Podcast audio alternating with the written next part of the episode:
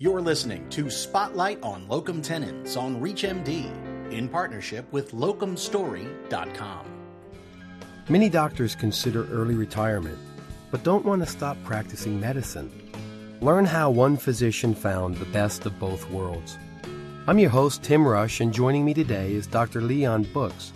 Dr. Books decided to close his practice in his hometown of Broken Bow, Nebraska, and travel the world. He didn't give up medicine either. He's been working as a locum tenens doctor for CompHealth for over 13 years. Over the years, he's practiced both throughout the United States and internationally, seeing the world all along the way. Today, we're discussing early retirement. Dr. Books, welcome to our show. Thank you. I'm glad to be here. Dr. Books, you've been practicing medicine for a long time. What originally attracted you to family practice? Well, when I was in medical school, or when I started the medical school, I certainly didn't intend to go into family medicine. But as I went through medical school and, and saw the different branches of medicine, I found that my interests were broad and that family medicine would allow me to do all of the things I liked rather than having to focus on only one of them. So I chose family medicine at that point. You decided to retire when you were 52. How did you come to that decision? Well, my wife and I had always talked about wanting to travel and doing locums when I retired. And when we talked about that, we both assumed that would be, you know, at 65.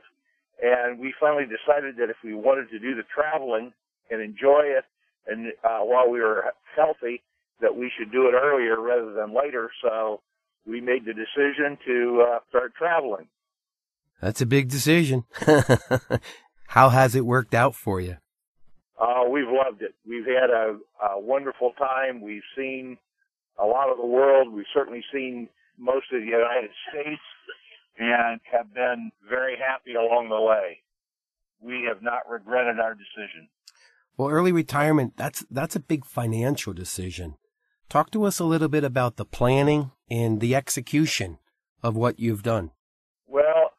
When we started talking about this, the first thing I needed to do was make sure that I could continue to make an adequate living. I certainly wasn't financially in the position to retire and give up working altogether. And I actually spent a year researching locum tenens opportunity and whether or not it was truly something that you could make a good living at and also researching the companies and uh, how the whole system worked. And then finally decided that yes, I could make a living and enjoy the traveling while we were at it. That's fantastic there are many things that have to be taken into consideration because working as a locums is financially much different than being in your own practice or being employed by someone where you have benefits, retirement packages, and all that kind of thing uh, because you have to do it all on your own. As a practitioner that owned his own practice, tell us a little bit about the comparisons financially of owning your own practice and closing it down and uh, do some comparisons to what the last 13 years have done for you as a locum as you reflect back on what it might have looked like had you kept the practice running? Well, at the time I retired, I'd been in practice for 25 years and owned my own practice for 25 years. I had two partners at the time I retired, and um, it ended up selling my practice to them. But I was primarily the one that did the day-to-day management of the practice. And probably the biggest change when I started locums was I didn't have any of that management responsibility, but I also didn't have any of the management privilege. There was no ability for me to work in a practice and say, hey, these things need to be changed and make them change, like I did when I actually owned the practice. And that took me a while to get used to, but I found that the trade-off was a very good one because I didn't have to worry about that. I could actually do what I really wanted to do, and that was see patients and not have to worry about the management aspect of the practice. You, I'm sure, have done many assignments. Where have your assignments taken you? What type of facilities geographically? Tell us a little bit about the freedom that came with the locums. Well, actually up to the last couple of years, most of my assignments would be anywhere from two to four months in length. And I've literally worked from one end of the country to the other. I worked in 15 different states and most of the time I worked in small rural facilities, which is where I grew up and where I practiced and, and still enjoy that. But I've worked in larger facilities doing a variety of different jobs. But in general, it's the people you work with and the people you're serving that really make this the, the fun lifestyle. Because most of the time, and I, I guess I would say all the time, I've been welcomed with open arms and, you know, within a matter of a few days, uh, they make you feel like you're just part of the family. If you're just tuning in, you're listening to Your Career in Healthcare on ReachMD. I'm your host, Tim Rush, and joining me today is Dr. Leon Books, who is discussing practicing medicine after retirement. Beyond the opportunities of travel, what have you enjoyed about working locums with CompHealth? Well, I've enjoyed working with Comp Health because I found them to be reliable. I can count on them doing what they say they're going to do. They've provided me with great opportunities and uh, they make all my travel arrangements, my housing arrangements while I'm on an assignment. And uh, they're just a very professional group of people to work with, and I have certainly not regretted uh, working with them. That's probably the biggest thing I've found with CompHealth is the professionalism of their staff, no matter what department I'm working with.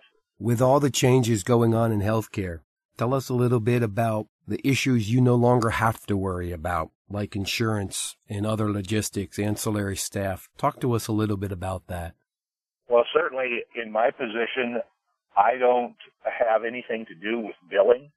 I don't have to worry about whether or not a patient has an appropriate insurance contract or even has insurance for that matter. I just have to see the patient.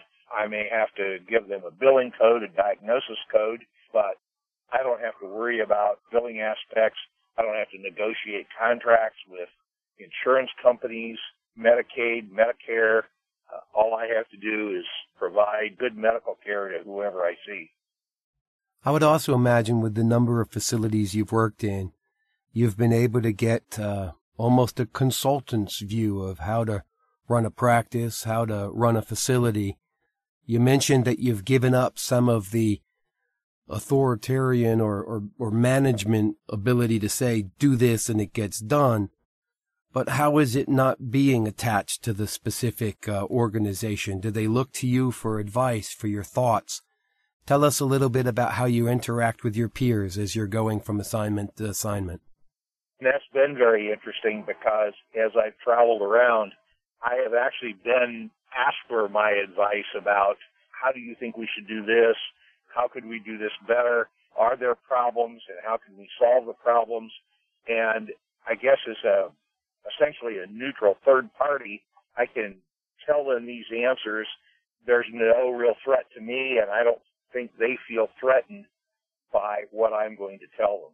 Certainly having seen a variety of different practice styles, management styles, you can give them some advice about how other approaches may work for them. Tell me a little bit about the way that you pick assignments, the way that CompHealth presents opportunities to you. Tell us a little bit about what that's like, not exactly knowing where you're going to be at your next assignment.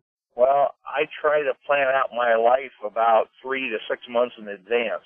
Part of that is if I want to go to a new state where I need a new license, it takes anywhere from two to six months to get a license. So you have to do some planning ahead. They present assignments to me, and I say they, CompHealth presents assignments to me. Some of them will be a, an immediate need. Some of them will be needs two to six months down the road. Uh, when I first started, there were probably four or five opportunities presented to me on a daily basis through an email. Now, when I get that email, there may be as many as 25 or 30 of them on that list. And uh, they'll be literally from coast to coast, all sorts of different settings, whether it be urgent care, a clinic, what they call full scope family medicine, where I see patients in uh, a clinic as well as uh, deal with the patients in the hospital, or even work strictly as a hospitalist, where I do nothing but see patients in the hospital. and even work in uh, rural emergency rooms. So the opportunities have grown dramatically over the years. And I suspect with the new healthcare law taking effect that that's going to grow even greater. Well, after 13 years of locum tenens with CompHealth, what keeps you interested? I think the interest is the newness of going into a new place, seeing new patients, meeting new people, whether it be patients or a new medical staff, new nursing staff, a new community. I've enjoyed each one of them I've worked in, sometimes for different reasons, but it's just been a fun lifestyle for me these last few years. Well, you're now the proper retirement age, so why have you decided to keep practicing? Well, I'm still healthy enough to do it. I think that I've worked hard at, at trying to keep up with medicine and enjoy what I'm doing. And I certainly, uh, at this point, wouldn't want to retire and just sit on the porch on in a rocking chair. I still enjoy the working with people and practicing medicine. I probably don't work as many hours now as I used to, but certainly still work full time and still enjoy it. And as long as I can enjoy it and do it well, I don't see any reason why I need to stop. Well, what advice would you give your colleagues out there that may want to retire but don't want to stop practicing medicine? Well, my advice to them would be to at least look at this lifestyle. Understand that it's significantly different. Again, you don't, you know, when you walk into someone else's practice to help them, it's really, you're going to practice medicine, but you're going to have to do it in their system. You can't change the system to meet your needs. You have to adapt to their needs. And uh, for many of us as physicians, that's uh, sometimes the most difficult part of it. What are the main differences that you've seen in your life versus other physician colleagues that you have that may have retired or chosen not to? Well, I guess I would say most of my uh, the colleagues that I know, friends, when they retired, literally gave up the practice of medicine. They walked out of the office one day and that was the end of it. And I've certainly seen some of them that I think wished that hadn't happened that way. And some of them begin to start filling in for people a little here and there just to keep doing it. And I think many of them might have been better served had they at least looked at this opportunity that would have given them a chance to practice medicine, yet given them more freedom than uh, being tied to a full-time practice. Well, thanks for joining us today. Unfortunately, we have run out of time. I'd like to thank Dr. Leon Books for joining us today and sharing his experience as a semi-retired physician. Well, I would like to thank you for the opportunity to share my experience. I've enjoyed doing that and uh, hope this helps other physicians uh, look at this kind of an opportunity. And I'm your host, Tim Rush. Until next time, thanks for listening. You've been listening to Spotlight on Locum Tenens. To download this program or others from the series, please visit reachmd.com slash locum tenens. This series is produced in partnership with locumstory.com. Thank you for listening. A lot of physicians have questions about locum tenens, and locumstory.com is the place for them to get real, unbiased answers to those questions. Basic questions like, what is locum tenens? to more complex questions about pay ranges, taxes, various specialties, and how locums works for PAs and NPs. And then there's the big question is it right for you?